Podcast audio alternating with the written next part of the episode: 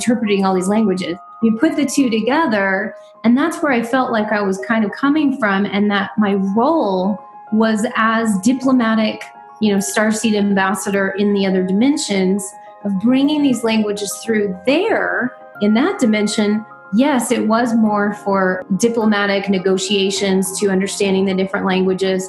And I believe why I had so many of them come in a certain period of time it was a big question for me about why would they come all of a sudden. And this gets into the we're not on a linear timeline and all things are happening at the same time. You got to accentuate the positive.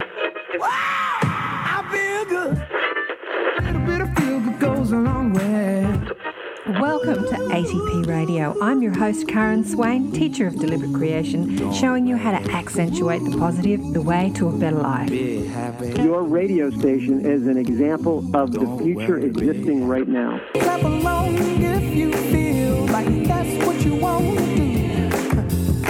Hello and welcome to another hour accentuating the positive. I'm your host, Karen Swain.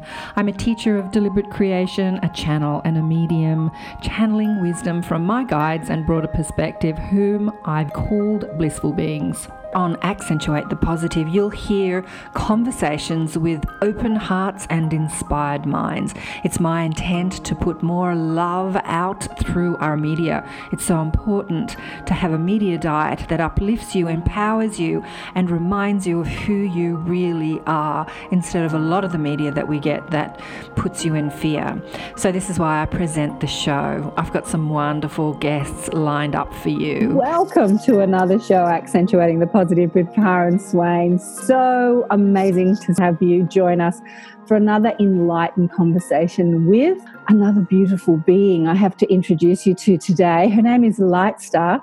She is a visual attunement artist or attunement artist if you're American and a galactic or celestial channel. Welcome to the show, Lightstar. So exciting to have you on the show. Thank you so much, Karen. It's my pleasure to be here.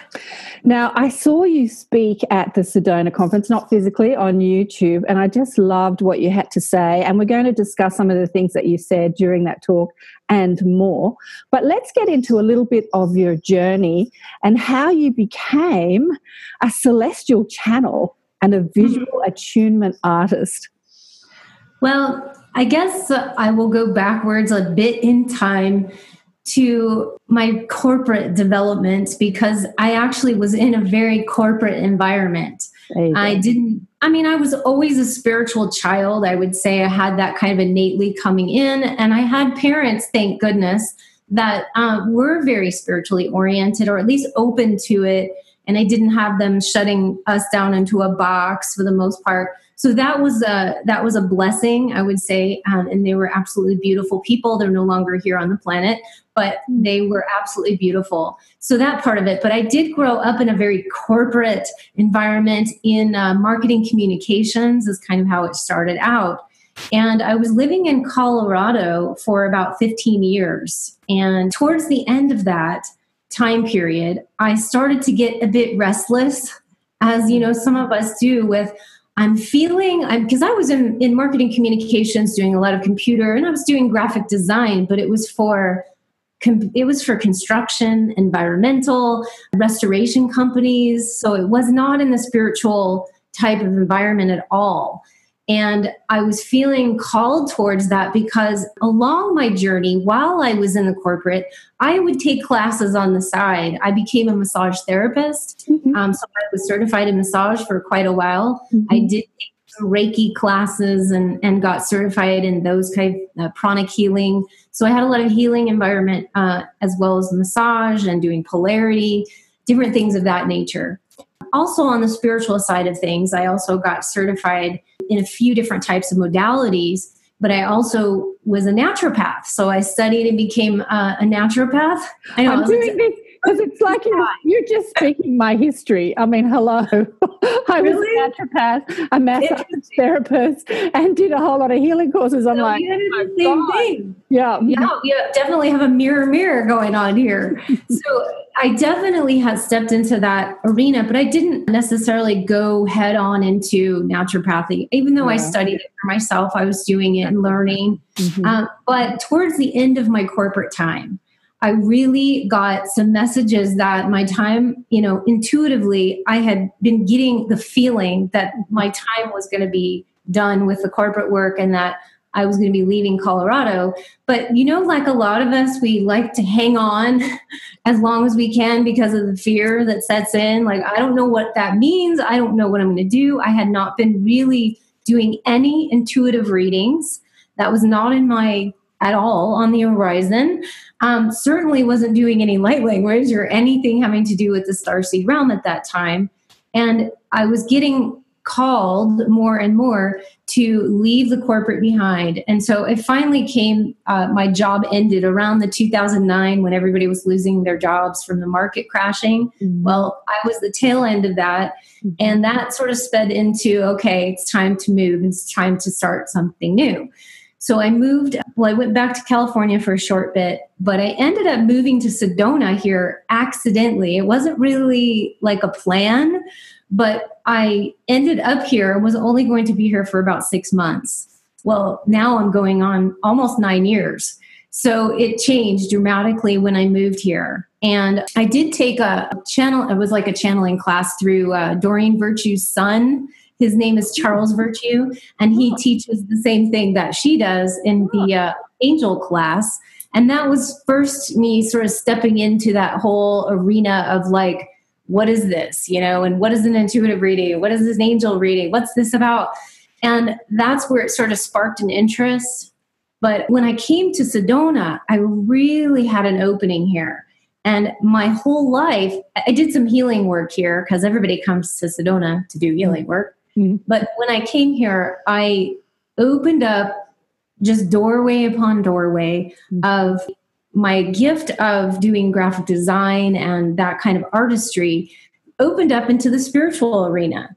You know, it was very much like I said before, doing very corporate type of of work, and now I started bringing in doing angels and you know all these different things that were coming to me in my dream time and what I was doing, and so I started to just create some artwork, and it just took off like a rocket because my early work is very different than my work now.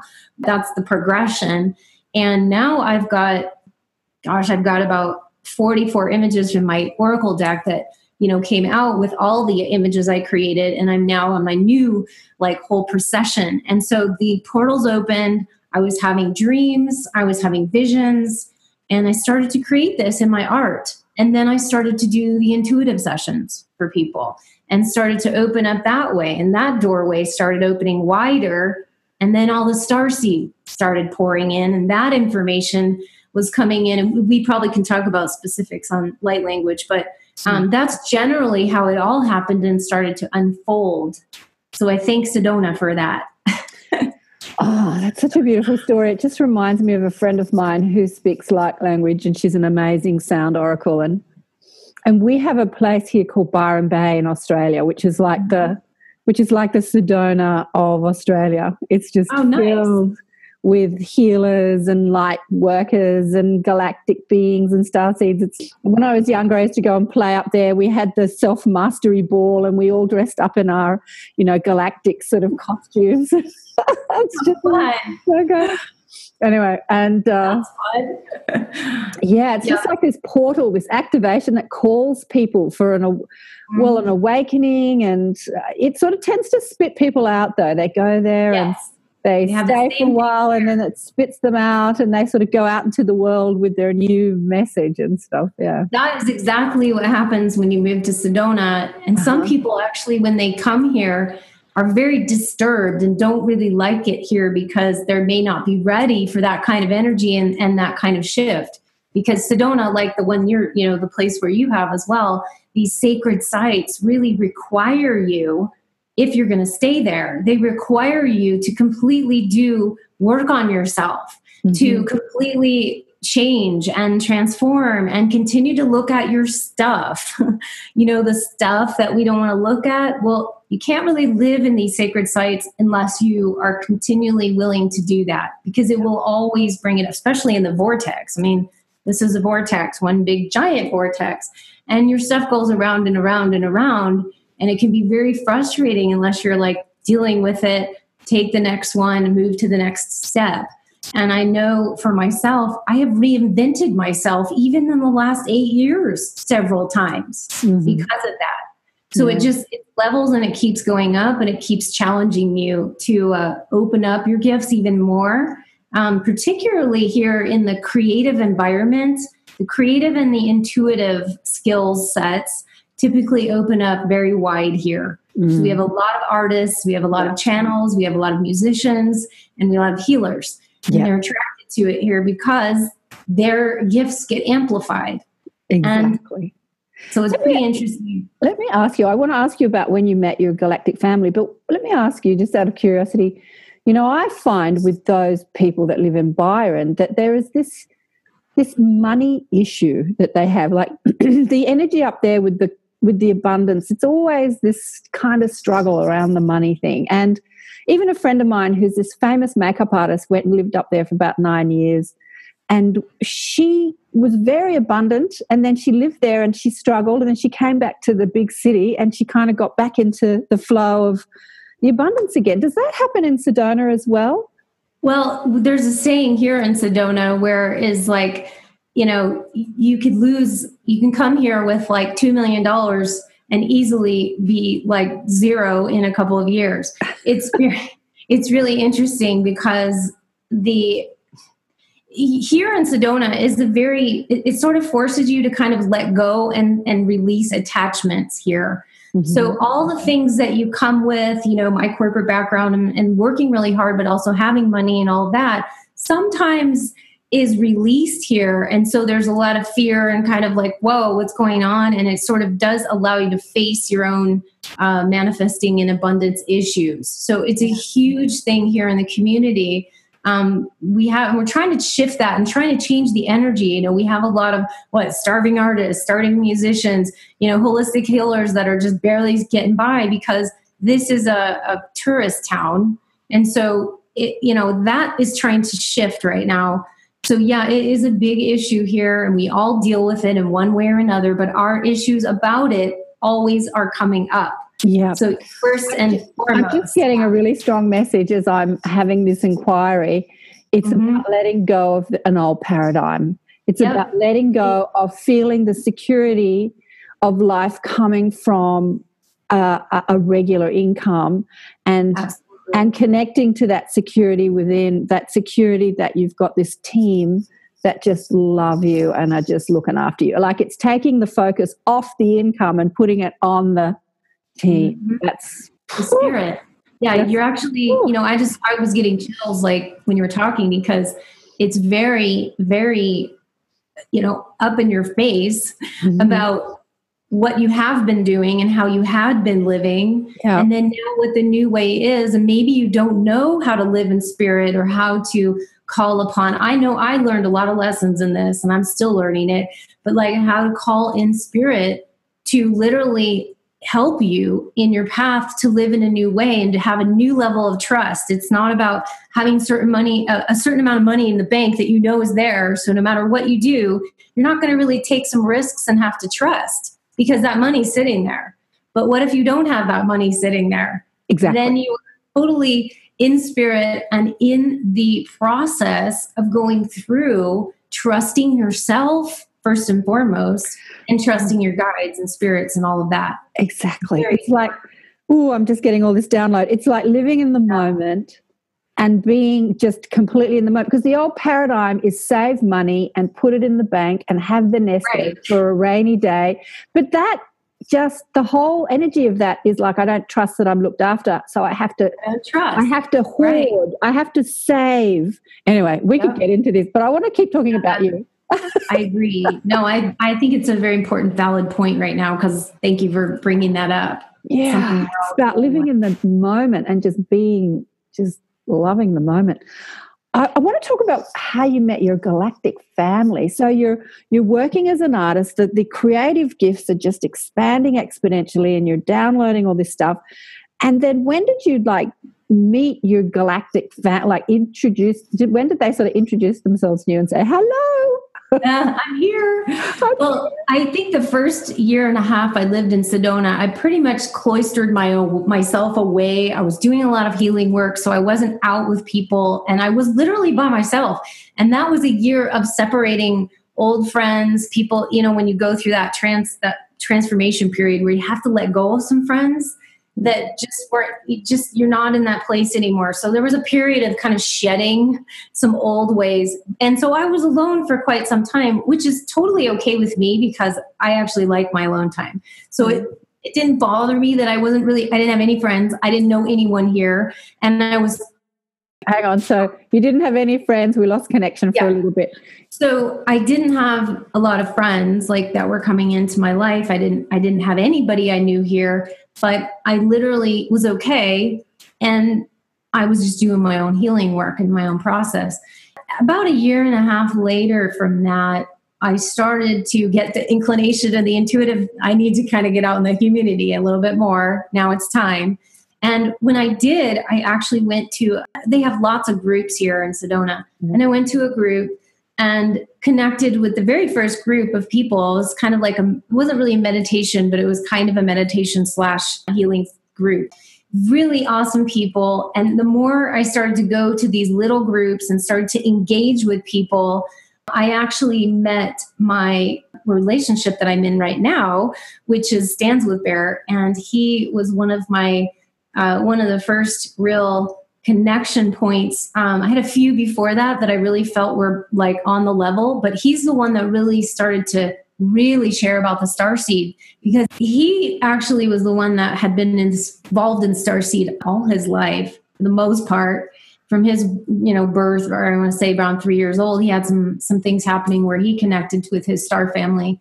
But I had some connections with Star Family here. I started to meet a few friends here, and it was like an instant kind of knowing and just in sort of this beautiful flowering of my heart just saying like wow i feel like these people you know certain people here really resonate and feel like home and feel like family mm. and sometimes that comes and goes it's just like any other family if we think about it we don't always hang out with our family and get along with them all the time. Well, sometimes it's the same with even star family. Sometimes you guys got karmic stuff where you have to work out things and then you kind of move through them and then, you know, move on.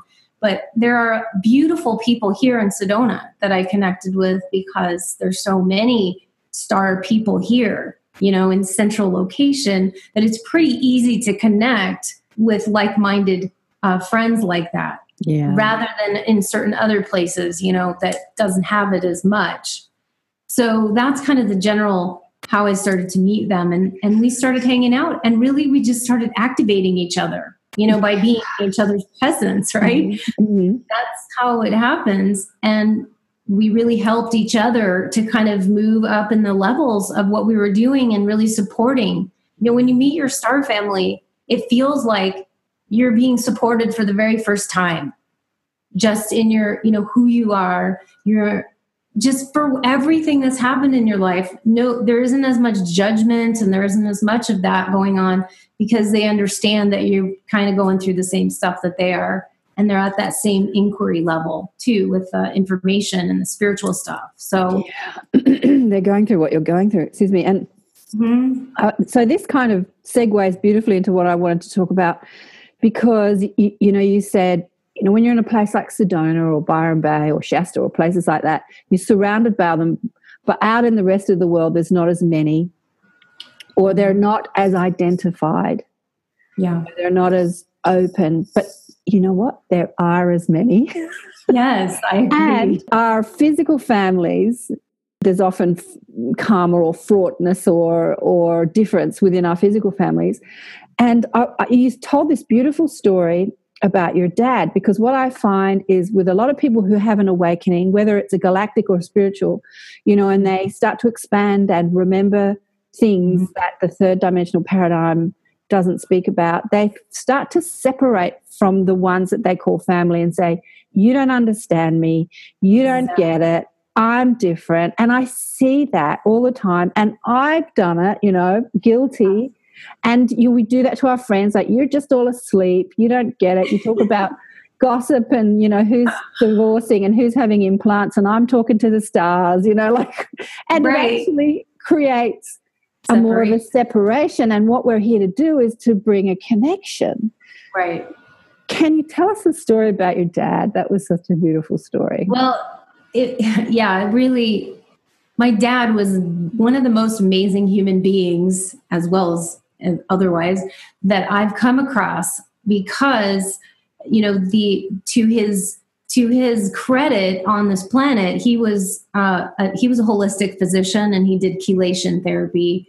He was he climbed mount everest and he climbed many other mountains as well. He was written up in his later years as senior athlete of the month. He wrote best ways magazine articles about health and all of that. He was on the board of the American Holistic Medical Association. He was on the board of a Bioenergetics Association, and on and on. The man did so much in this lifetime that it, it's amazing. And so he did all these things, but meanwhile, back in you know the family, I was feeling from him for most of my life very like he was emotionally detached and just you know emotionally unavailable as a lot of us like to say um, he just i didn't feel he connected that way at all. So he was this amazing man we looked up to for everything he did but i didn't feel i was getting emotional needs you know met at that time and as a child and all of that which a lot of people have that feeling. So I think it was uh, through that process that I used to, ha- you know, pretty much have judgment about that, right? Because it's our own hurt and our own inner child that didn't get whatever. Mm-hmm. And then when you, when I got older and I started to uh, see more information, uh, see more things, I had some conversations with him about it, but nothing like really shifted or that that much.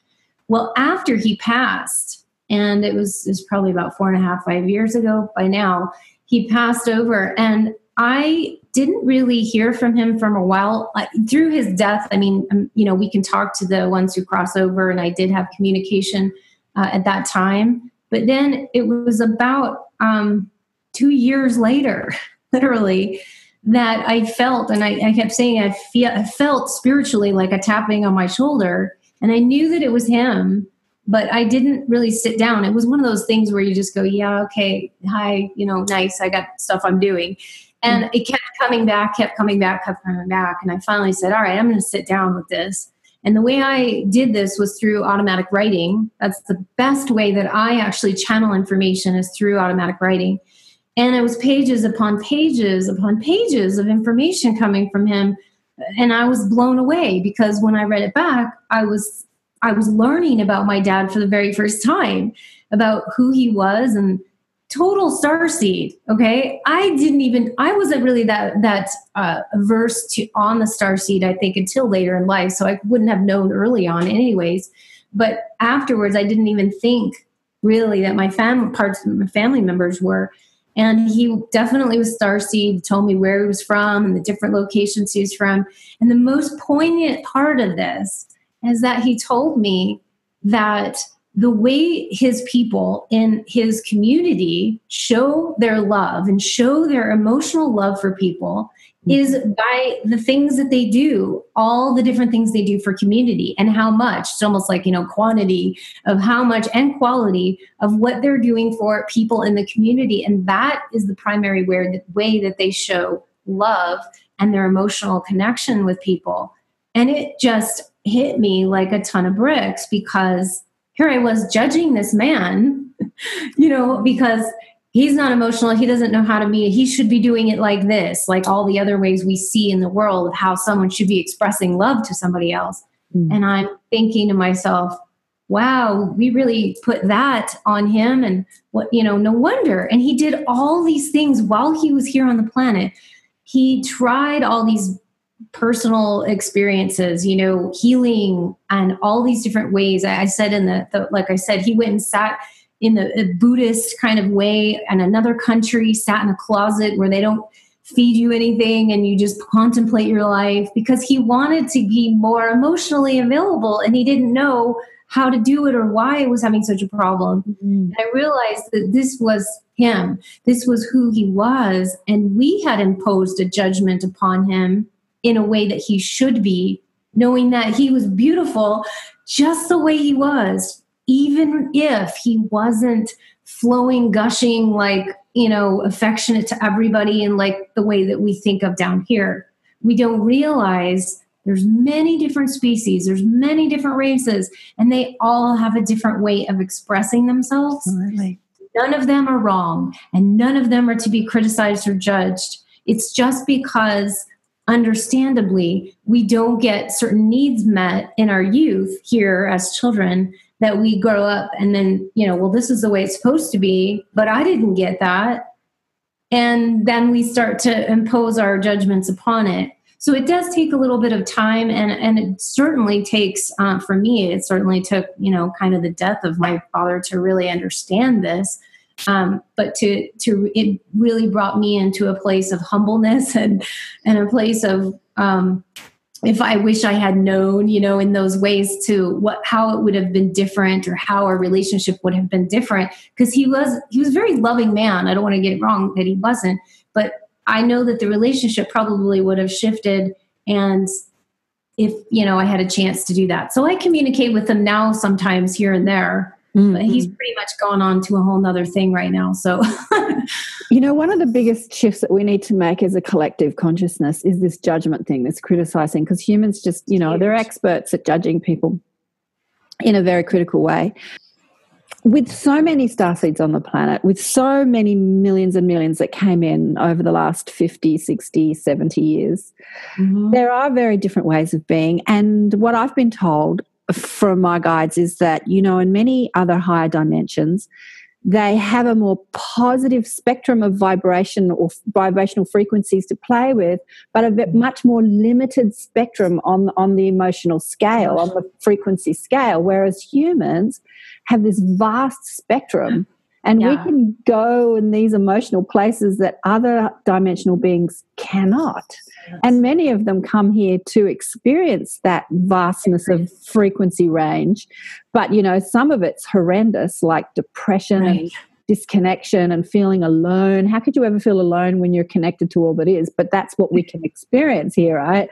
And Agreed you know, I've got many friends that just don't get the whole emotional spectrum. I've got one friend who looks so uncomfortable in his body. He makes other people uncomfortable. It's like he's never worn a human body before. It's like, how do I wear this thing? I understand that so much. and he's, uh, you know, he's a member of Mensa, brilliant. But when it came to emotion, he was completely, even touch, even feeling mm. sense was numbed and when yeah. I'd say, How do you feel about that? He'd like, Well, I think it's this way. Like he didn't even compute how to even contemplate how I felt about something. Anyway, he has changed and he's learning about the emotional spectrum. But gee, it was hard for him. And, well, and I, I feel for him because I understand that really well. I feel I'm kind of in that same realm that isn't the wide spectrum of emotions that we have here. And some people do, they're wired like that, whereas other people are a little bit more wired to the more analytical side of things or just to what I like to call people that know of Spock on. Uh, you know, yeah, Star Trek. Yeah, yeah. Actually, people think of him because that's kind of how sometimes I, I used to think of my dad like that. And I think yeah. now I think, you know what? Spock was so he had a way. He, it's not that he didn't feel. Now maybe yeah. he didn't feel the entire spectrum, but it wasn't that he didn't feel emotion. That he didn't have emotion. He was just able to come from the higher heart, which is the place of refinement of that energy. And that's mm. where I feel that some of us have to distinguish between gushing our hearts out and, you know, flooding all the pain and the suffering and everything we're feeling like, oh my, you know, coming to the depths of it and then realizing you can still come from the higher heart yeah. and still feel those emotions, but they're coming from a higher refined place. And I always, now I have, now I have like more of a, a you know, I, sort of, you know, wow, he's like a role model for some of us in some ways, where we, the human body should be, our human race should be getting a little bit more into that. Maybe there's a balance there, you know, between the two. But you know, but as you say that, I'm getting this. The higher heart is very much connected to the good of the whole, and and that was really what Spock was. So, what's the good of the whole? Not the good of me. And the Right. lower heart is like my needs, what Yeah. I need from you, how you love me. It's like how I love you. And the higher heart says, it's a bit like your dad. It's like, I'm doing this because this is the good of the whole. And that's that communal, that's that higher Mhm. love. Like everything Absolutely. I do, I do because it's serving humanity. It's not Mhm. serving my ego that says, I need you to love me and I need you to adore me. It's serving you, but it doesn't often look loving because Exactly. it's kind of mechanical. doesn't look loving and people get very you know either will say the person is aloof you know or more aloof or mm-hmm. you've heard that term and you know sometimes it does come off like that and i know i felt that i have felt that way about myself perhaps even coming off as more aloof but knowing that people don't realize how we do have the depth of emotions and some of these beings that have that high level high heart kind of energy I see this particularly also when I Arcturians, okay, just for Yeah. example, are very much coming from that high heart space. Mhm. They don't have the crazy, like a roller coaster, emotional everything that we go through. They're coming from a place of high level community. High, it's almost like a hive mind, you know, in a way, but there's a good hive mind and then there's the negative agenda hive mind, which is totally different, but it's the same concept of the hive, hive mind or the higher mind being at one and in that unity consciousness to try to um, move towards spiritual progression and spiritual growth and evolution. And that's really where they're coming from in a lot of races that we know are like that. I, I've seen the spectrum of it, and I can see when I'm doing light languages and when I'm speaking light languages, I'm feeling the energies of these beings or of uh, the energetics of the location of the being. And it also comes through like that.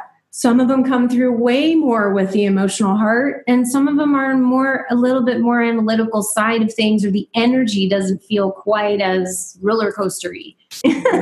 That make sense? Yeah. Ah, look, um, I want to talk about your gut family, but I just want to, while we're on this subject, you know, Mary Rodwell, who's one of my favorite people on the planet. Have you heard of Mary? She's like a Barbara Lamb. So she's regressed many people back to their galactic roots and they've discovered where they've, you know, they're the galactic family. And Mhm. she just wrote this book called The New Human. Anyway, she said that one of her nine year olds, she's really into the children, the children. One of her nine year olds said the star seeds on our planet uh, equate to about half the population. Mm. So you, that would be like three and a half billion people. I mean, if that's really true, Yeah. I don't know if that's true or not. That's just what this little kid said. And she loves it when the kids speak because they're not watching the news or the internet, you know, because they're just coming directly from, you know, they're not regurgitating some information they've seen online or something. Right. Right. they're just coming from that pure connection. And if that's true, you know, like your dad, there's so many people out there in service that are amazing galactic beings who have come from higher dimensions. You know, there's when I say we all come from source, but when I say we come from another place, we our soul has hung out in these places more than here. Yeah. For instance, it likes to play in different dimensions and different planets and with different Mhm. communities. And yeah, so there are just people out there doing amazing things that might seem really third dimensional and mainstream, but guess what? But they're not. And they may or may not be aware of it. You know, I don't know if I would have told my dad, hey, you're this type of star. And he'd be like, what are you talking about? Yeah. But it doesn't really, you know, compute to some of them either. I do agree that when you're uh, that person you were talking about um, said billions, because I was going to say this earlier, there are literally billions of us here. Yeah. It's not just like, oh, there's only 100,000 star seeds here. yeah. No, no, no. There's billions of us here, and that number's growing. I mean, it's not like more people are awakening and starting to understand this more. But why do you think that?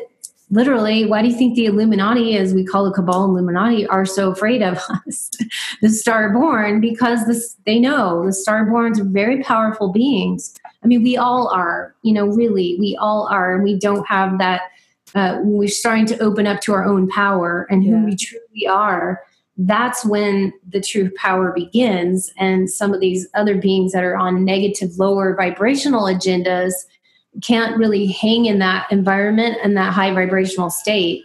And that's where we kind of proceed on and start to turn this whole thing around and start to turn everything around. And because that's why we came here. Starborn came here to share their individual gifts and talents and missions and from whatever it is, and it's all different, but to help Earth, to help Earth progress, you know, to help the ascension process of this Earth, because many star seeds have already done the ascension process many, Yeah. many times. Yeah. So sometimes we, we go like, you're going to these ascension classes and trying to ascend, and we're kind of like, Stands with Bear and I say this all the time. We're like, stop it. You already did this. You just remember that you did it, but you already been through this. Okay. There's no don't struggle so hard about trying to, you know, do this and that and the other thing, because we've already done this. We're just relearning, re-remembering what we already know. It's Absolutely. All of us, you know, all of us are re-remembering what because our soul knows all of it. Yep. you know, I just want to share a personal thing with you. My brother is a complete starseed, but he is the most skeptical, conservative guy, and and he's a little bit more patient with who I am and what I do uh, now. Um, but I've been told recently that I have to wake him up. Like it's time. It's time. He's completely. He's got Netflix, right? Everything he watches is like sci-fi. Everything. He's completely obsessed with. Yeah. And he works in IT. When he was a kid, he'd take the television apart and put it back together again. Like he was so switched on. He was just one of those kids. And like he's like he's late fifties now, but he was one of those star kids, just completely technically minded. You know, like he probably Right. builds spaceships on another planet. Who knows what he does? I'm sure he probably has in the other dimensions too. and I, you know, I'm going to have that conversation with him because his kids are his his youngest is just about to leave school, and and they said, okay, now it's time for him to wake up. I'm like, how am I going to have this conversation with him? I just, I just don't know. Anyway, we'll see. That's another thing. I think sometimes, you know, I, I think too, uh, when we feel that we get those messages to wake people up or to, okay, it's time to share this or that or the other thing.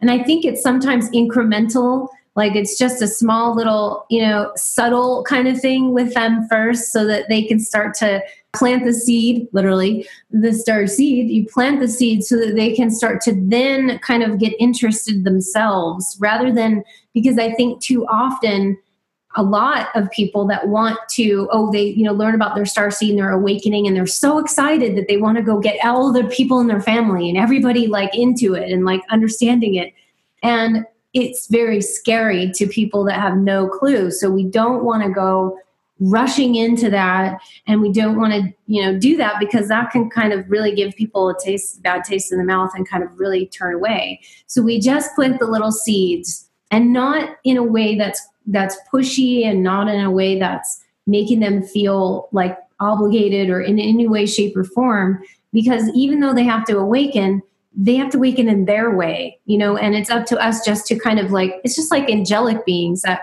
you know here you go. I can't do it for you but i can just kind of lay this out and just you know here we are. You can explain what's what your journey was or how it's been for you and what's going on so that they can start to go wow that's kind of interesting. Hmm. And then you might want to you know if he's watching all the sci-fi videos or movies you know there's a certain video or a certain movie you know you start saying hey i got this video or this movie that i think you would really like and Yeah. it's something specific to opening the doorway to starseed or something It's so funny that you say that because I've been thinking, what can I show him? Because he's not going to listen to me, his crazy sister, right? So, what can I show him? And and there's that movie Disclosure by what, what's his name, and that and he said, I, I saw him say that he really directed that at the mainstream. He said, this is not for you guys that are away. This is for the mainstream. That, and because I said to him not so long ago, do you believe in aliens? And he goes, "D- do you believe aliens exist? And he says, oh yeah. And I said, Do you believe they're here? And he goes, No, no, no, no. I believe they exist. They're somewhere out there, but they're definitely not here. And I'm thinking, You're one of them, mate. that's the that's the hardest part i think for people to get past but i think for most part we can have every almost everybody would understand now or say yes there are ufos there's activity we can't deny that you know and most people won't really deny that fact Yeah. but to feel that they're actually here and that you might be one in some way shape or form is a whole like different animal because it's very scary to, for people to have everything they knew and they thought they knew about themselves completely It is scary. turned upside down. It so is. understandably, you know, there has to be some level of them being and they have to be at the right time for them. You know, Mhm. it has to be the right timing. Sometimes we're just awakened when we're supposed to awaken. Mhm. And it, it's like a natural course of what happens. So we can only do what we can do for people, but not like shake them up and you know get it. You know, it's going to have to be in their time. Yeah, gentle, gentle baby steps. Um, I've got to say that at the beginning of this interview, there are going to be people that are watching this that are going to awaken quite rapidly because of this interview. And that's the message I got when you started talking. I want to talk about your galactic family. So the Arcturians are, you know, one of them. Are they the ones that you speak to the most? Actually, well, I would say my galactic family, the ones that I probably have the most connection with, would be Andromeda Oh, and also, well, Pleiadian, uh, Pleiadian and Andromedan, I would say would be the the primary ones that I because I opened my doorway here to the light languages that I'm speaking, and and at this moment it's probably about twenty over twenty. I, it's growing like bit by bit, but now I've got about twenty. So bringing in the frequencies and then my artwork also brings in the doorway to some of the other races because i'm i'm actually doing that now where i'm working on the different races and so it does bring in all of them um, but the ones that i feel the very first one i probably felt most connected was was andromeda and also i had been told that i was pleiadian before that but i never believed i didn't even have a connection with pleiadian except it's funny because I first when they were telling me that I was like, I don't have a resonance with that. But I realized, you know what? It was like a while later. I went way back when I was young. What were some of the books that I read? And I it popped into my head. I used to watch. I used to listen to her tapes and watch, read her books. Uh, Barbara Marciniak. Barbara Marciniak. She was one of the first people that was in her, and that was all Pleiadian information. And so there was kind of connections along in my past, but I didn't really resonate with it until a bit later. So uh, it's funny how it comes in, but and like I said, they just come into my dream time too. So it's I'm working with a lot of different ones. But the Pleiades, you know, I've heard that unlike it, it's not one planet. It's like a it's like a Yeah. system. It's a galactic system which has Right. many different planets, and on those different planets are many different species and beings and ways of being and thought processes. And so it's not like it's it's not like Italians or you know like they come from Italy and they eat pasta and it's sort of it's just vast. It's very vast and i feel that some people because they they have this conception that each individual race has to look one way and speak one way and that's it. And i say no because there are different different people that i have heard speaking a sirian language or a pleiadian language very different than mine. So it's not really about who's right and who's wrong you know it's Yeah. more about we even think about our own country or you know here in the in, if like say spain for example i just happen to know that spain has a different dialect when you're in the same country of spain but you go to like salamanca versus madrid and they sound like two totally different languages. Exactly. and so it can be very much like that. We realize we're not we're not exclusive with um, what languages they're bringing through and what they look like because it is a lot larger and to think too that these other species like pleiadians sirians and arcturians and all of these beings are very much um, more advanced and have been around a lot longer than humanity has Mhm. and so, you know, they've been millions of years of their own evolution and their own changes. So think about what has happened, what could happen in millions of years of an advanced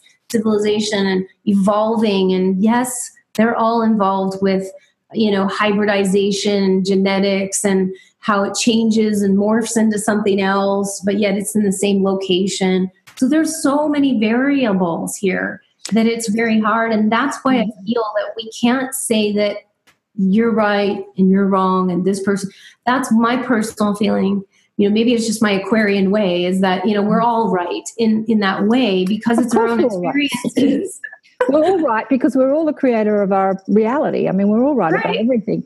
But I just, again, I just got, when you were talking, I just got this download, you know, how courageous, how brave and adventurous a soul is that has advanced to a level of, say, a Sirian or an Arcturian or an Andromedan, especially. And then they put their hand up and say, you know, I'm going to go back to kindergarten and I'm going to forget everything I know and then live that existence. And it takes an advanced soul to do that. So, you know, we talk about Earth being this kindergarten or this lower dimension.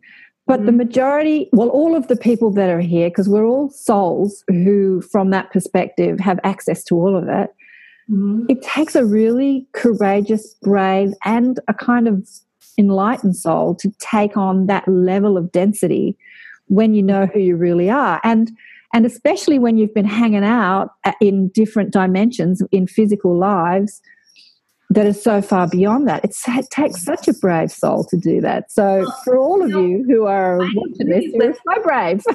I, everybody here is brave to even come to earth period no matter who you are in incarnation you is courageous to get through this 3d mucky muck stuff and come in here and you know all of the your angels and your guides are applauding you for even Yeah. taking the role and i think that our evolution i believe that and we can see it in the children we Yeah. can see it in the kids right now that they are remembering who they are at a young age even coming in. And i mm-hmm. feel that as the our evolution progresses with humanity and we do reincarnate again and in on earth your next time around you will have more memory and you will i feel the veil you'll start to open that scope up because i feel we are progressing as a consciousness to open that veil so that we don't have to keep coming back over and over with forgetting who we are we mm-hmm. don't really get past we don't move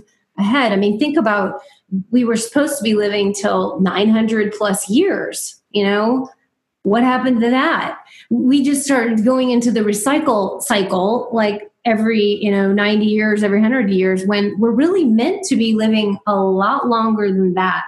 Yeah. and that we wouldn't be having to come back in start all over again you know go okay now we got to come back in again and do this so i feel our progression is you know expending the life longer again and also coming back and having memories right off the bat yeah. you just so that you don't have to start all over again yeah. and I it's it's a it's coming and it's may take generations. I'm not saying in the next like generation even, but it may take uh, us a while. I think it's it's the quickening. You know, you know, even my generation looks so different at my age than my parents' generation. You watch old movies of the fifties, and these people that are like in their twenties and thirties, you know, they've all got suits on. The fifties gear was so gorgeous, but they all look about forty or fifty. They all look much older. You know, like when someone was forty back then, they were like really old. Now forty is like a teenager. but I was I was having this conversation with someone last night. You know, she's this gorgeous woman that looks young and she's never had children and she sort of still thinks she's like hot and beautiful and she is. and she's like, I don't tell anyone my age. I'm like, well, how oh. old are you? She's like 55. And I'm like, that's nothing. Just imagine if you were a galactic being and you lived to 500. 55 is so young, you know, and I sort of like, really, it, it's like it's all perspective, isn't it? Like, Age is I just think we're perspective. shifting. Yeah, and that's part of the new paradigm is that we need to step out of the old thought processes that we have to live. Uh, we only live a certain long period of time, and then we got to die and start all over again. It's like we have to evolve from that place, and and the kids, like what I said, I go back to the kids because we all know the children coming in are absolutely phenomenal. They come in like little masters. And the things that they say are even like, what? You know, we, we learn from them, you know, more than any of the others. If we could only keep them in that that beautiful place, you know, and I think it's it's unfortunate because parents don't know how to be the parents, you know, in order to keep and hold that that starborn beautiful experience and to give them, hey, you're, it's not in your imagination what you're seeing. You know, the imaginary beings are actually really there. And listen to your child. Listen to what they have to say. And most most parents, I'm not saying all parents, but most parents pretty much put it into the box of, you know, not really real and it'll go away. You know, they'll eventually grow out of it. If we were to really listen and, and see and, and promote them, think about what they what type of adults they will become and so that's where i feel we need to put more emphasis on the children and raising them almost more in like a waldorf school or a like um what's the other one i think it was rudolf steiner's the one that created the waldorf school which Yeah. is is much better type of education at least than what we have. Mm. because or montessori is the other one but at least it allows the child to creatively or to express their creativity and their intuition as an innate part of who they are as a child. yeah. You know, we all didn't, most of us didn't get that. We didn't get the encouragement and support for that, even though I had great parents. They didn't know about this stuff. And so it was very much like, you know, I don't know what you're talking about, or, you know, that kind of thing. And so it never gets developed and we just shovel it under the carpet. You know, I did that. I actually shoveled my, I was an extraordinary empathic child, yeah. but I had no idea. I had mm-hmm. no clue that I was an empath until way later in life. And we're talking like 20s, 30s, you know, like way later in life until it finally came to be that I realized I had been absorbing all my parents' emotions, everybody's emotions around me, and, and knowing what they were really feeling, even though they were smiling, I knew exactly what they were really feeling on the inside. That's what I do in my work today, but that's where it's evolved. Is that me finally going, I am an intuitive empath. I, that made all the sense in the world to me to know that that what that was real and that I wasn't, you know. But in your head, you twist it around and think, well, I guess that what you know what I was feeling. I guess that really isn't anything because it's not you know showing up and I'm not getting the support and like yeah that's it. So I just all right and you move on and you stuff it inside, but it starts to come out more and more. I mean, there's an there's an amazing woman who is a she's a psychologist, uh, psychiatrist, I believe, in L.A., uh, Los Angeles, and her name is uh, Judith.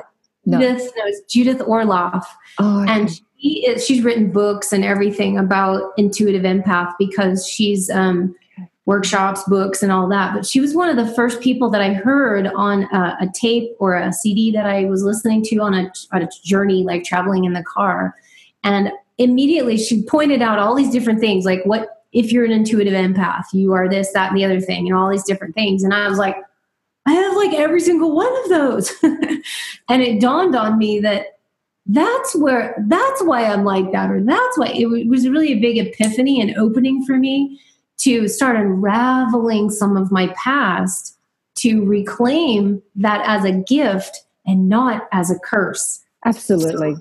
I so agree because you, again, you're just speaking my history. It's kind of like weird. It's just I'm just because you know, as a kid, I couldn't go to rock concerts because I just couldn't be in. Yes, too much. I- too much.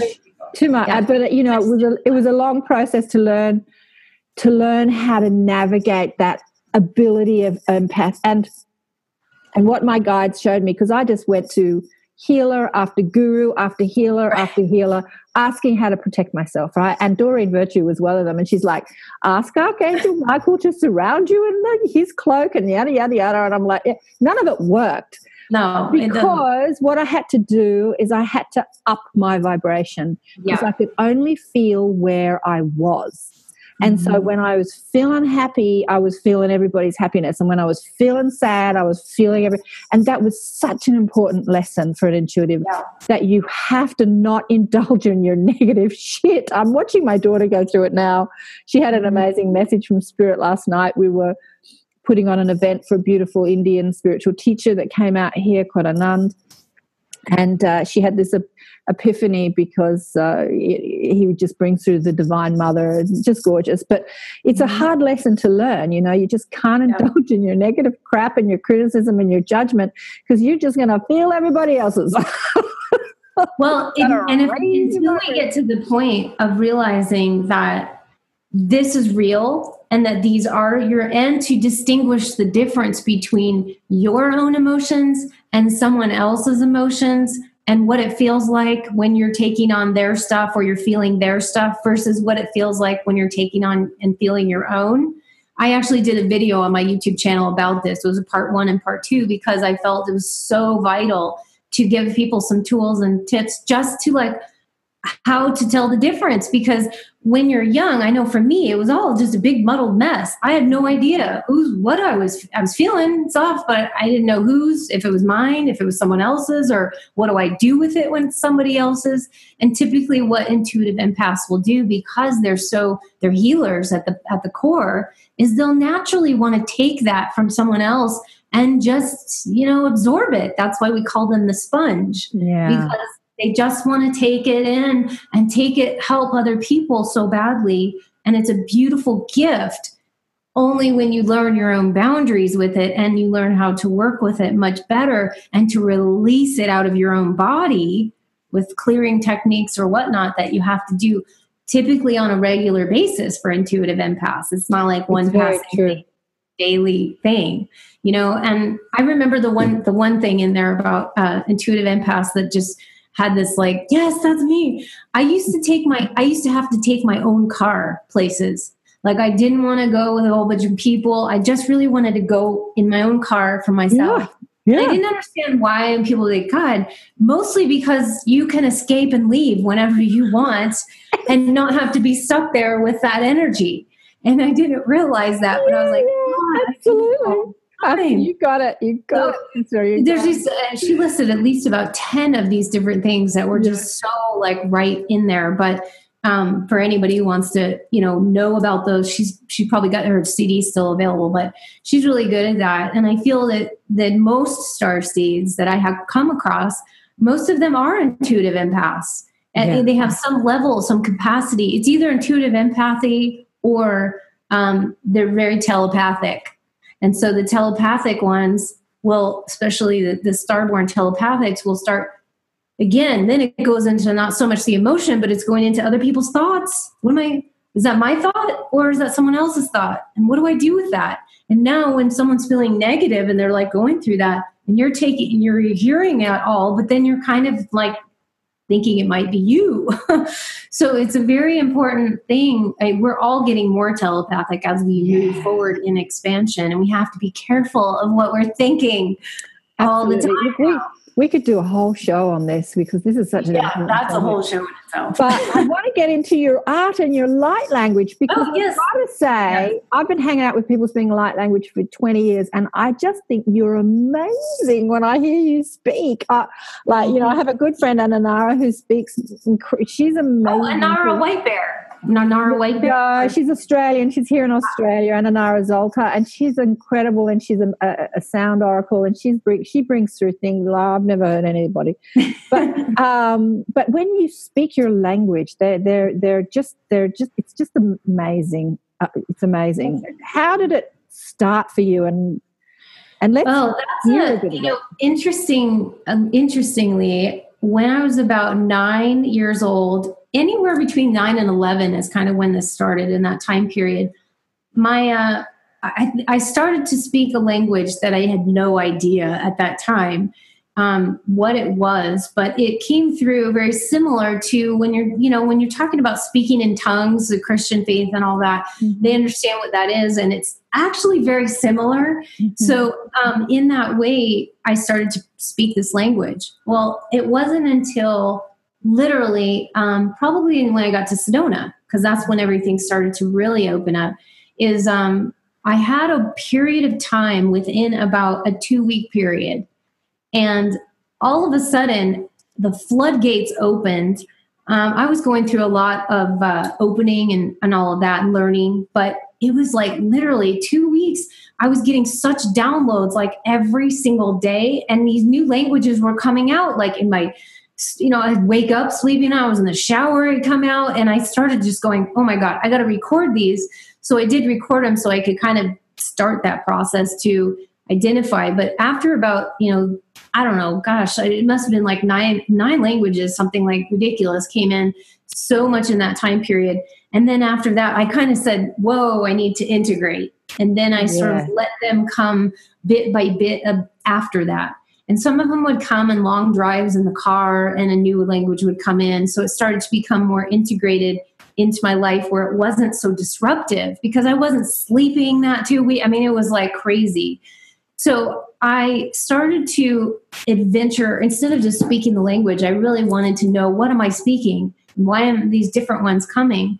And what I started to realize is that I have a specific multidimensional aspect of myself that is basically in like you would say, uh, I kind of lim- I have these two beings in my head that if you put the two together, it would probably be very similar. Is Lieutenant Uhura on Star Trek and Deanna Troi on this Star Trek New Generation. So you got the intuitive empath and the psych counselor, and then you've got this this Lieutenant Uhura who's uh, interpreting all these languages.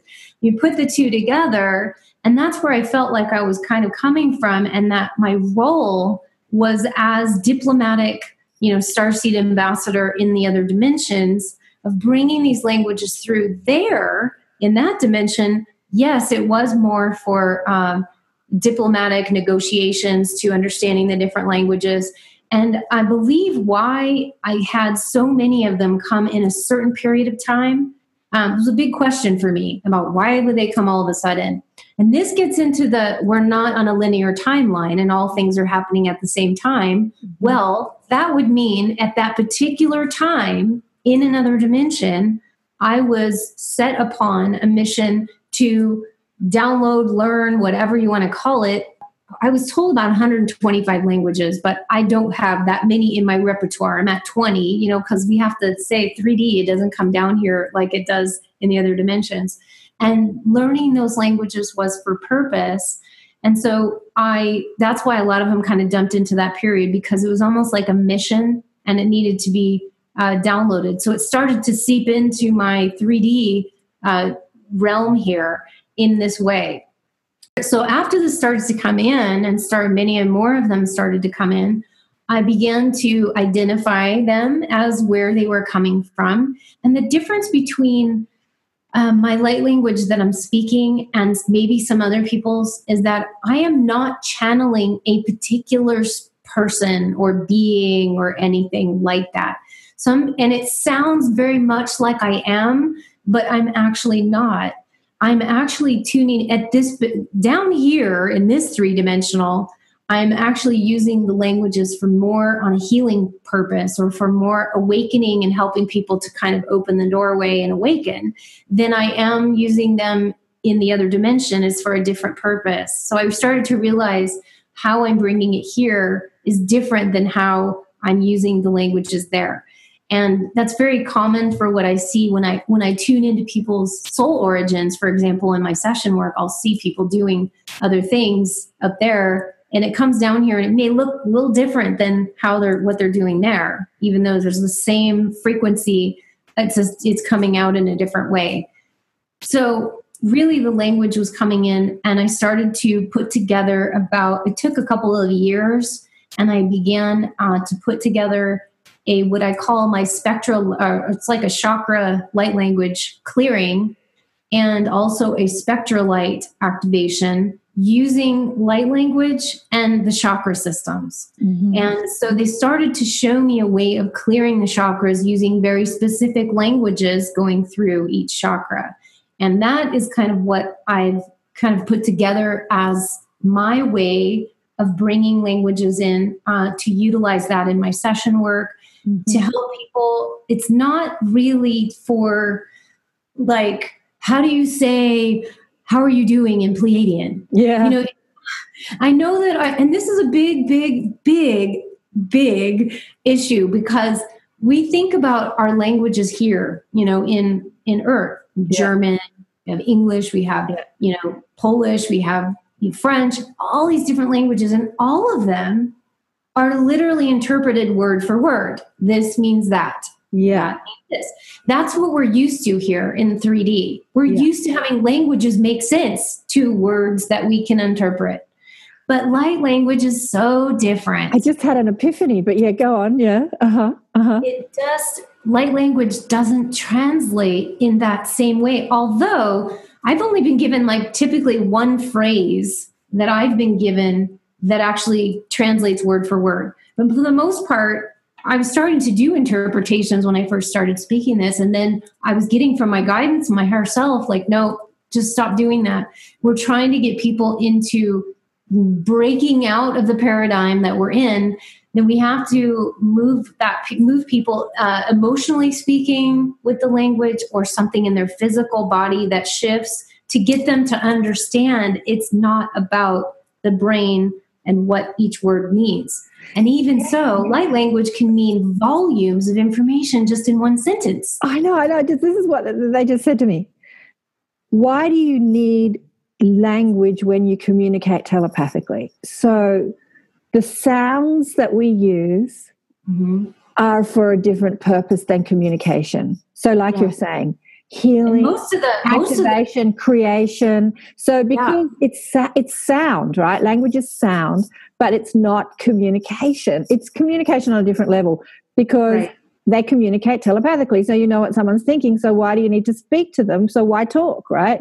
So the reason that we give you sound is for a different purpose. That is incredible. I've never that just totally dropped in. Love it. yeah love I think it. it's it's something that we're we're we're breaking out of our own paradigms of that to know that we bring in languages for different purposes but yes it's not it's not to impose the same concepts on it and most of these beings are telepathic. So even when i was trying to get like i was getting the fairy language and i was getting it doesn't have a sound. Like how am i supposed to speak it when it, it's like silent and telepathic? How do you speak telepathic so that you make a sound?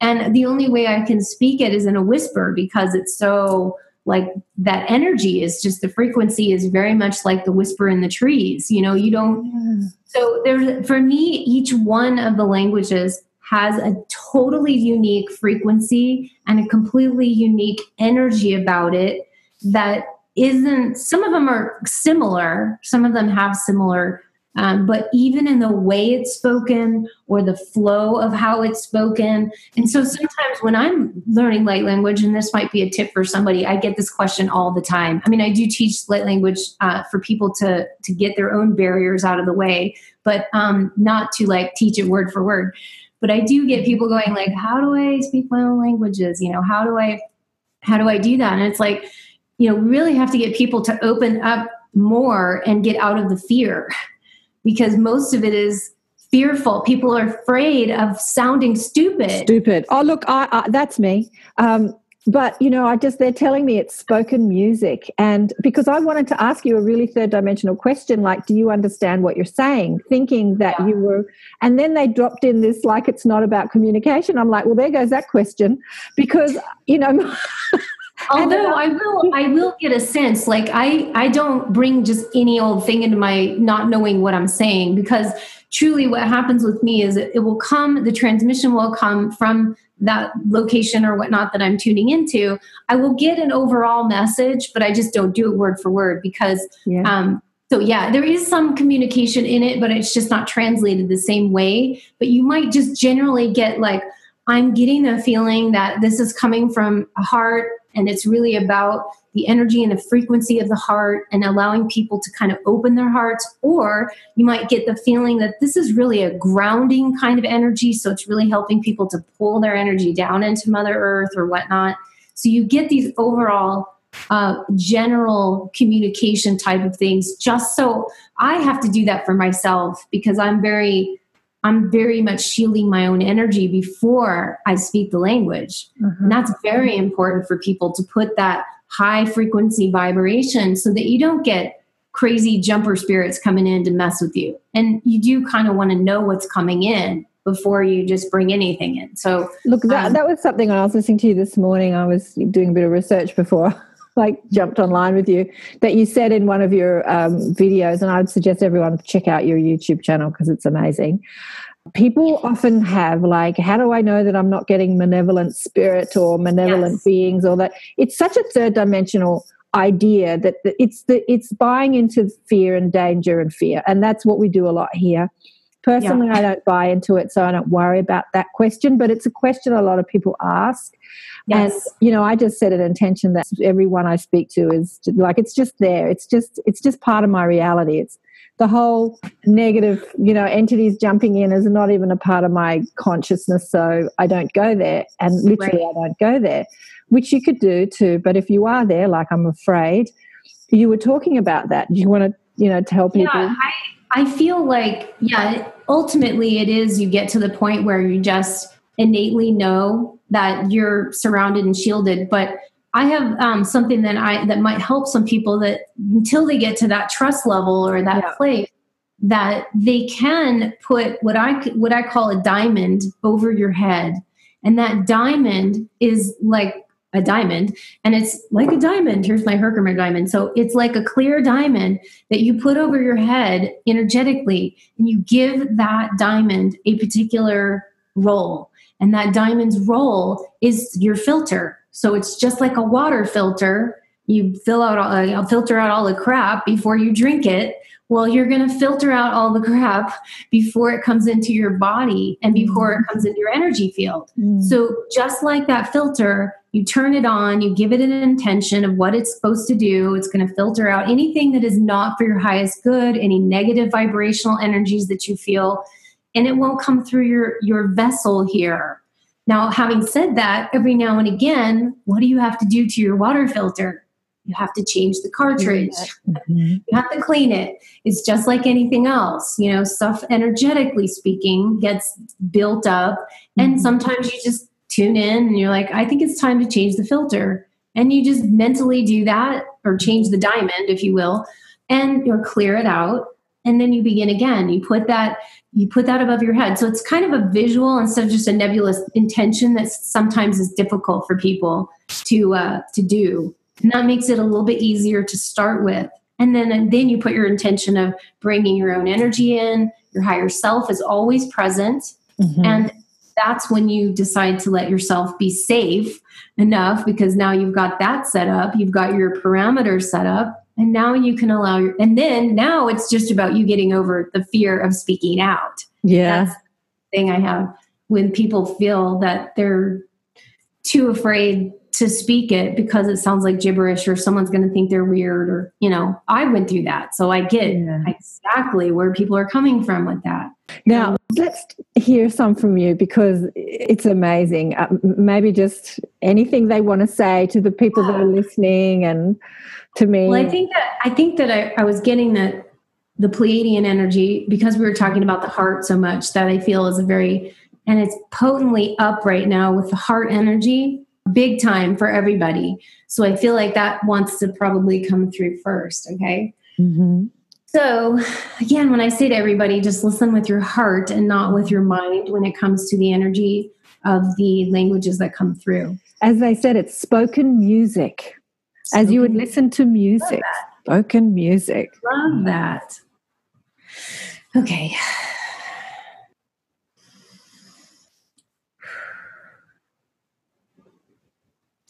Niala la nile, kale samai, kale nesto alea, no suumalai, kanehinewa, sani oma ashini ilekia, kuhunayale samaina, kulea so okula, sumialati kielenia anaste, shuma kiwa, nesawe, farenai hai, Selianai hakame, Sulianasta ali, Kuhulana mahine, Wiles umaki, Kuhine asola, Gemialak inusto maine, Taile shunaita, Kele meana staele ki, Wane, Malea nai shane. Oh. Gosh, you know, I have to tell you, I have just, I just got a huge chill wave that went through my body when that came out. So that was for more people than I think are going to really experience. Oh my. God. My eyes just started weeping immediately when you said, I mean, that was just a, that was just a love song. That was just a love song. This was, it was really, and I do, you know, frequency that came through because it was coming through was such loving Oh emotion for people. I felt like that was really coming through to give people, uh, especially Starseed, to give them hope. It's not just hope, but to give them like, Reassurance. hey, like you're doing You're great. really well. Yeah, that's So exactly what loved. You're, so doing loved, and really yeah. well. It was such a like you're doing really well. Don't worry. You're, Yeah. we're so proud of you. We love you so much. It was such a oh my god. It was such a love song, and I, I felt it hit me directly too. Like you were speaking directly to me, but not just to me, to everyone that's beautiful. watching. Oh, But everybody, but see, we're all dealing with this right now, especially, and that's why this is up in front. We just went through, you know, Lionsgate, and now we got this solar eclipse coming, and the frequency of the heart, the the heart portal, has been up really, really a lot in right now. So I feel like the energy is. We have to stay in the heart because there's so much challenge and so much chaos and so much craziness, as well as good. I mean, there's a lot of good things too but we're getting hit and bombarded by the solar flares and energies of the sun and all of the empowering cosmic rays plus you know the lions gate and now the eclipse and the energies of that that sometimes we just need to just go it's okay you're going to be all right okay i know it's a lot. We're taking in a lot but you're doing great. Everybody's doing well. And to give that kind of rush of that energy going through the body. And i felt it really strong on this one. So and when i feel it that strong i know that there, this is for many more people that will be watching this. It, it's just it's from that time so to time even if they watch it afterwards you know because Yeah. it'll be out. It's still going to be very empowering for you guys. Um, you know, I wasn't expecting that. I was expecting the more, you know, the rah rah rah, like I've seen, I've seen you do the sort of like because you get into Oh, yeah, deep tones, and I just love them. I just love them. But it was well i can do that for you i can do that for you too if you want but Yeah, i just was feeling like the, energy, the heart needed to come in it was first beautiful. It was perfect. It was perfect. Yeah. Well, I think the other one too is bringing through um, the guardian language, which is Okay. a very, very grounding, grounding language. So it can help some of us to keep keep our our central balance, so that we don't get knocked over and that we don't get too much, you know, all this instability or instability. Mhm. So the guardian language uh, is very much like that. And also the Sirian language is very much like that as well. Those two are very like way different than the one I just did. Yeah. So it's really, uh, yeah. So it's up to you guys if you would like me to do Yeah, another let's do it. We've gone way over time, but I'm just so loving this conversation. I can have you on forever. one. Uh, because we still haven't done, touched on your art yet. I still want to show people some of your incredible art, but let's do a bit of Sirian or whatever, whoever else wants to come through and let me not dictate what's happening. Let me do. Uh, okay, so yeah, I'm gonna, I'm gonna, I'm just gonna say what this is, but I definitely want to go. I'll, what I'll probably do is do a little bit of both. Then, so do the Guardian language and also the Sirian. So this will be a little stronger energy, but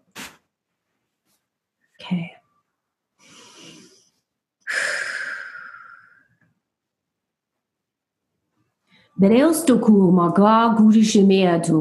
Merasoku mai ka amatu kurashama kutushane. Barano tu soma kumati. Kurisimiatara kushamata. Duruma garitu unastame uguria. Same der istimiaka. Ba unduma gari isti umagari oma. Bejuma shokuma. Shidibiosu ma pieti uhuma ka oshuni u kuisu barioso.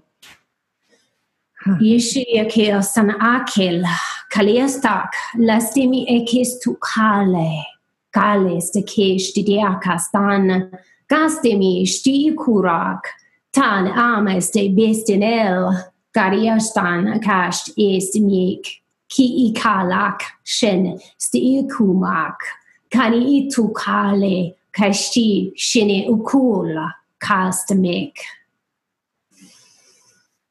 Hmm. Okay. Those are a little bit more pulling yourself. I felt like that was a really teaching energy, like an instructing. It was in like instructions.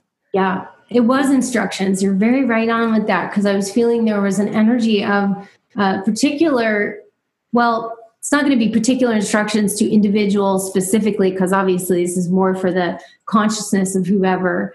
But there was also something coming in about um, people getting on their mission and their Uh-huh. purpose here. So there was a bit of instruction in that regard for that particular um, topic, I would say Yeah. and also to really ground it into the earth. So that's why the guardians wanted to come through because we're really about talking about people's missions and then grounding it down here, not being more airy fairy about what it is out here, but let's bring it down here in the You know what I'm- I'm getting it's kind of like before you take on this vehicle, you know, a human physical suit, and they give you, it's like they give you some instructions how to drive it and how Yeah. to, and how to, like, imagine too, you're swimming. So you're in a different matrix. So Mhm. instead of air, you're moving through air, you're moving through water, and then you're given instructions about how to swim through that matrix. It's like that, those sort of instructions. Beautiful. Yeah, I love that. And and then we allow people to whatever they receive from it. It could be something totally different, for each person. And that's why I put it out there as the general information of what I feel is coming through. But because the transmission doesn't give me word for word, I get the piece that I get. And that allows the rest of it to be for somebody else that needed to get something completely different, perhaps. But energetically that's what was coming through overall. So um, you know we all need to get get a little bit more grounded with our missions here especially starseed because it can look very nebulous and like how do i put that? You know that's kind of what i help people with is taking that that esoteric information and putting it into practical measure here and what does that look like But as we talked about before, too, there are literally millions of star seeds that are very grounded, that are doing you know amazing work. They they head charities, or they they're inventors, or they're in the IT industry that don't even mm-hmm. they're not even awake, but they're doing what they can. Yeah, like your dad. That's why I love the story of your dad. It's just because we've got to remember that.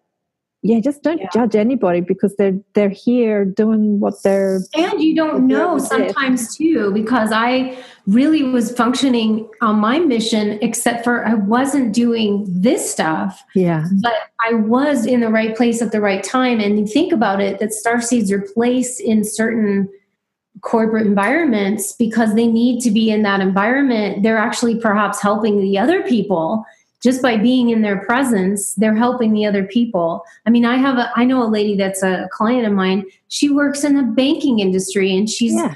she's there to anchor the light because there is none in there. And she knows that even though she's in the banking world very corporate it's still she's just being there to spread that light wherever it needs to be you know the lighthouse wherever it needs to be placed. Yeah. and we need people doing that too. We just want people to be more aware of that okay? I didn't have the awareness of what i was doing till later you know? So we need people if they want to be in that industry and they're you know know that they have a mission to do that then just become aware of it so that you can you know feel like you're doing your mission as well and that you're fulfilling it. Yeah. So very important. They keep chiming in. I get i hear this on the line they do it all the time in interviews and they're going to go you'll hear it when you listen back to the recording.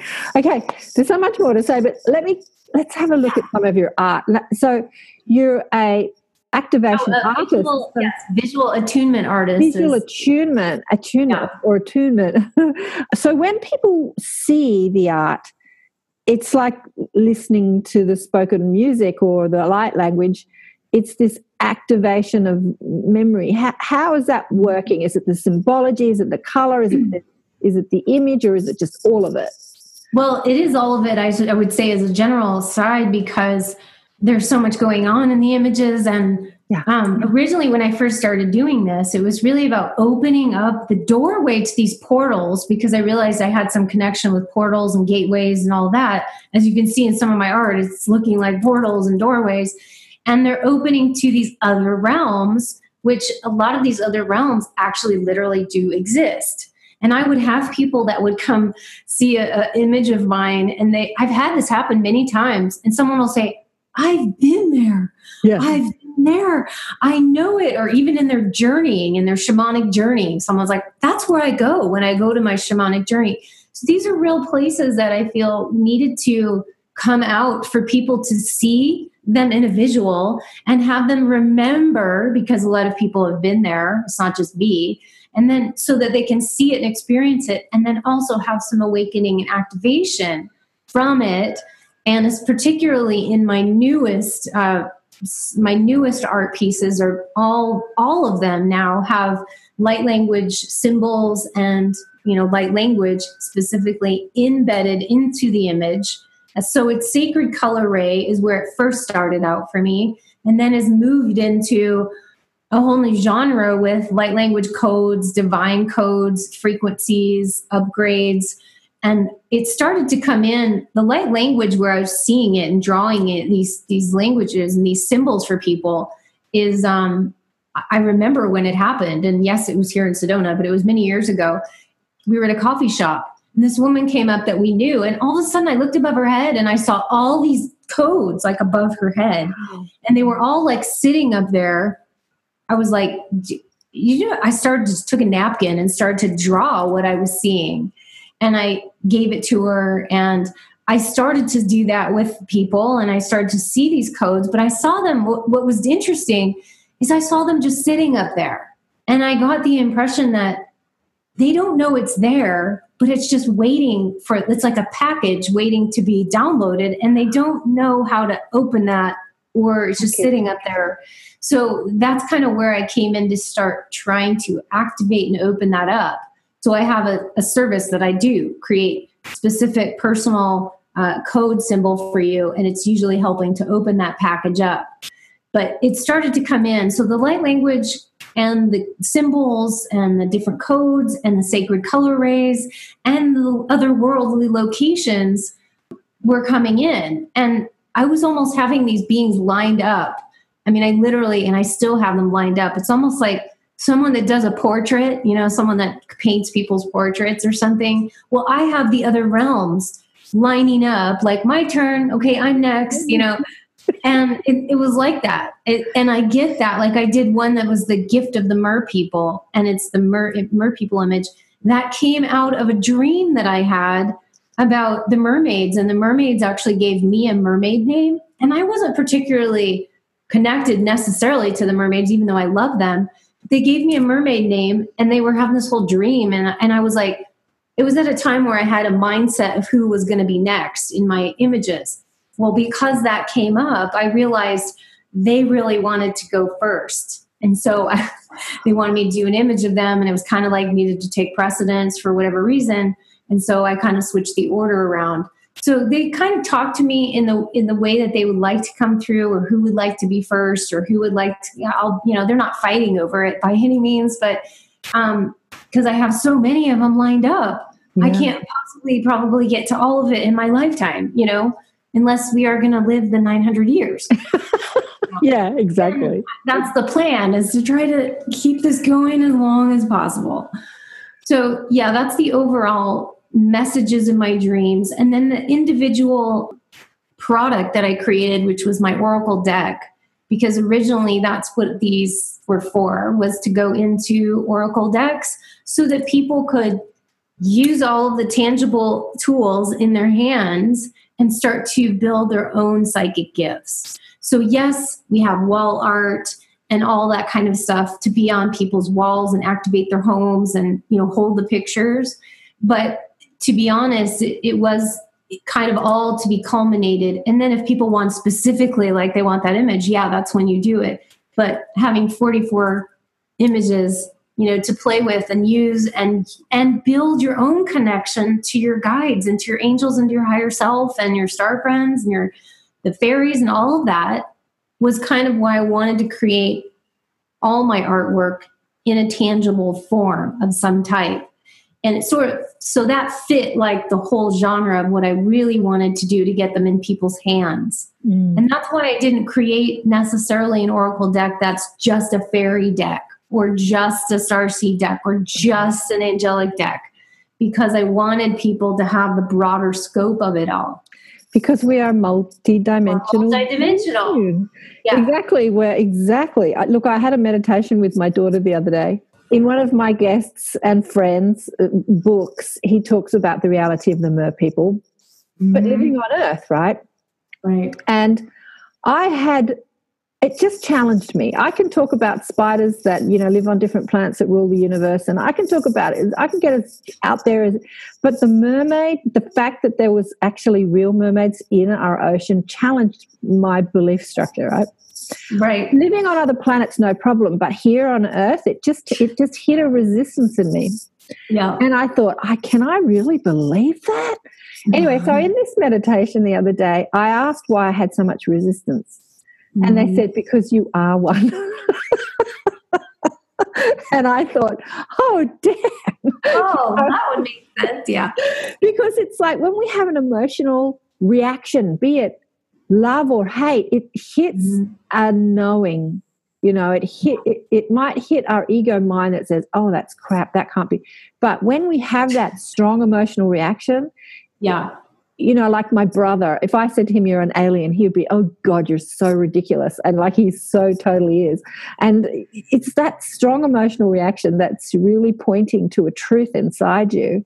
And Yeah, that's something in my meditation the other day I realized because I was sitting staring out over the ocean thinking, Are they really in there? Like I'm looking at the ocean, are they down there? So now I want to go down there and swim with them. Absolutely. And they're so they're so amazing. I hadn't really realized how amazing they were either until I had that dream and I was like, God, these are really cool beings. I love that. And you know, by the way, uh, you were talking about your brother earlier. I was like thinking to myself, this is just one way. Okay. So you don't have to say anything, but I'm saying it doesn't even have to be my art, but some art that maybe is like activating on a level that they just like the art and they don't know why, but it's actually doing some of the and behind the scenes um, that can help too in ways that you don't even have to do anything except for just say hey you know which one of these images would you like? and let them pick and choose. So Yeah. there's other ways to do it and it's not saying that that people can't activate themselves and all that and they should but there's subliminal subtle ways that can be very helpful for people Absolutely. And the thing about a lot of these star beings is they have very powerful, very strong intellectual minds. And, you know, like Sherry Wild was, um, she's actually with us on Sunday in the Inner Sanctum. And I'd love you to join our Inner Sanctum next year. So I've got a little tribe of people that come together that can meet my guests and, and talk to them and, and we teach and we have fun. And nice. she is a alien that's having her first life and she's part of the hybrid program. Anyway, she had such a powerfully strong intellect that she just thought aliens was the most ridiculous thing. Like she was so adamant about it until she was regressed. but a lot of them have this really strong intellect and with that comes a lot of critical criticism you know like critical Yes. analysis critical that's not logical that doesn't make sense you know like sense. So it's Well, getting through that wall to possibility and you know and allowing possibility to shatter that wall of criticism. And we have to realize that people have a very strong repelling feeling to the beings that are like reptilian, Yep. draconian, zeta, Yeah. and all of these that we have put these connotations that they're just all negative and they're not. And so we have that we have to unravel some of that to know that just like we have these really negatively based humans yeah and really awesome humans, well, there's also negatively based draconians and very good kind ones and i i even have uh, i should have said this earlier but when you were asking about my so my star family mm-hmm. i do have a hybrid of, of zeta in my dna mm-hmm. so it's like but when i first learned of that for myself i was like what? You know because i even had this kind of are you kidding me? That's not one that i would have thought I would have had, but it mm-hmm. totally makes sense with who I am and how I am and some of the the natural tendencies and and some of that more intellect and not so much of the emotions and it just fit a lot. So i i have to say that we have to open ourselves up and not only just be fairies and because we're all hybrids and we have many more things in, inside of ourselves. The dna where i look in to see somebody's soul origins i'm looking holographically at their dna i'm not looking at their protein encoded dna i'm actually looking at the what they call the junk DNA, which is yeah. not not junk, mm-hmm. but that's where it resides in there. Yeah. And there's so much in there that we carry over, even though it's in our DNA in our body, it goes into the matrix of our soul. And then it goes into the next experience. So it's all the information is right there. And that's why we have to realize we are so much more. And we may not be just all the pleasantly you know, we have lived different experiences, and some of them have been negative in that way where we've made some poor decisions. And you know what? So what? We all have done it. We're all working on that and we're all working on ourselves. So we have to kind of, that's embracing the light and the night side, you know, the light side and the shadow side, mm-hmm. embracing all of that which we are and all of that which we maybe put judgment on. I don't want to be Zeta or I don't want to be Draconian. And and I see it all the time with people. So we have to realize hybrids, hello, that means you're not just one thing. You're multiple different things. And and you know, genetically speaking, even in this life, but also in other experiences, which I don't call it a past life. I kind of see it as like more parallel lives because it's all happening at once. Yeah. But you know, most of the negativity that's on our planet is 99.9% human created. Like a lot of people talk about the negative aliens and the influences and because we come from this this this separation singular perspective of of me and mine and what I need and I need to get that for me because you're going to take it and fear. Right. And the the higher dimensional beings or other dimensional beings who have a perceived negative reality. They're coming from a collective consciousness, but they're still mm. coming from what our collective needs versus what you, you know, so there's still a need, but it's more, it's a more collective need. Whereas yeah. we come from this personal need. Like, I need to murder you because you're going to take my inheritance away and I need that money. You know, like that's, right. and so the negativity that we, it's all us. it's right. us it's us. it's us, you know. So let, forget about the negative aliens. It's us. and until we realize that we are the people that we've been waiting for to yeah. help us, we are that. So we have to actually change ourselves. The best thing that people can do is to turn inward and look here first. Yeah. And that is what truly will change the world as more the more people do awaken and see that and realize we have created what we've created here. We've done what we've done to the planet, and we need yes. to clean it up.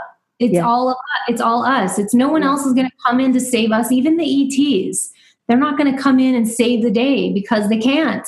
It's no. not their place. It's just their place they come into. Some of them are coming in to help us, to give us support, and to give us the love that can help us to continue. But it is up to us to shift and change our own planet here. This is, you know, where we are at this time, and this is what we're bringing. So, and when we're exactly, and when we're more collectively focused, we mm-hmm. won't do what we're doing to the planet and the other beings on our planet, like the animal. You know, when we understand that we're all one, one, right. we just won't. And and even the the negative aliens understand that, so they're so much more advanced than us. You know, like they are. They um, are so they all have their you know that if they bring that collective understanding that's just so important. It's it so important. It truly is. We live on a really interesting planet in a very interesting time as we're being watched for our choices what we choose. We are being watched at this time. It's a very crucial time in our planet's history if you will overall of the consciousness and the evolution Yeah. So it's a it's going to be interesting because yeah we could go either way here and we're i think many of us are gathering into that unity consciousness minded because we know that that echoes throughout the planet the more we embrace it the more we spread that light and be that light yeah. that the more this is going to ripple out and the more shifts and changes that will be for towards the positive instead of the negative side of things Oh, look, it's just been so beautiful. Like an hour and a three quarters talking with you. It's so been so. I've just loved this conversation. It's so funny, yeah. and I hear these like bangs, like these these sounds as I'm talking to you, and it's almost as if someone's going high five. High five. they probably are. You say something, and there's this like it's like a slap like this, like they're going high five. She said that. She got that in. High five. oh, yeah. That's awesome. so I love beautiful. that. It's been so beautiful. And yeah, and thank you so much for having me on and having you just my ability to to share what I want to share for people and you know mostly to have them have an experience and hopefully that people will be awakened at some level or some shift or some uh, epiphany or insight or something that comes to them from this. That's yeah. the whole point, right? Absolutely. Absolutely. And just tell people your website that are listening to this on audio. Yes. You can find me on lightstarcreations.com. So lightstar and then creations with an S on the end dot com. That's where you'll find my my oracle deck. So you'll find all my cards, which is actually awesome in this beautiful box and all that. So you can find all this stuff on my website and you can have and my session work as well. So i've got star seed sessions light language activations artwork um, all sorts of goodies on there that you can check out custom artwork you know all that. And uh, if you have, if anyone has any questions obviously can they can also contact me on my contact form from my website as well as on you know i have youtube channel and i've got facebook and all those you know social media things that they can also find me from Oh, thank you so much for talking with us today. It's been just thank so you. It's been my pleasure and my blessing to share with you, and it's just awesome. And uh, it's just really been a, a love. I love your energy and what you're bringing, and thank you so much for honoring people and bringing them to a platform that people can, you know, share. It's really beautiful. Thank you so much. And remember, if you'd like to join us in the inner sanctum and meet some of the amazing people I speak with, hopefully Lightstar will come back next year and we can all pump her full of questions and see more of her art and hear more of her language. In the meantime, you can you know contact her through her website and her YouTube channel. Remember, if you want to join us in the inner sanctum, this is deliberate creation for the New World teachers. Each month, I invite a guest from one of my shows to come in and talk to us please do so on the link below karenswain.com slash the inner sanctum or if you'd like to have a personal reading what I do is I check out those subconscious habitual thought forms that are stressing you out, help you work with them instead of against them, help you find yourself and awaken you to your true potential. Thanks again for joining me for another show accentuating the positive. Catch you next time. Bye for now like that's what you want.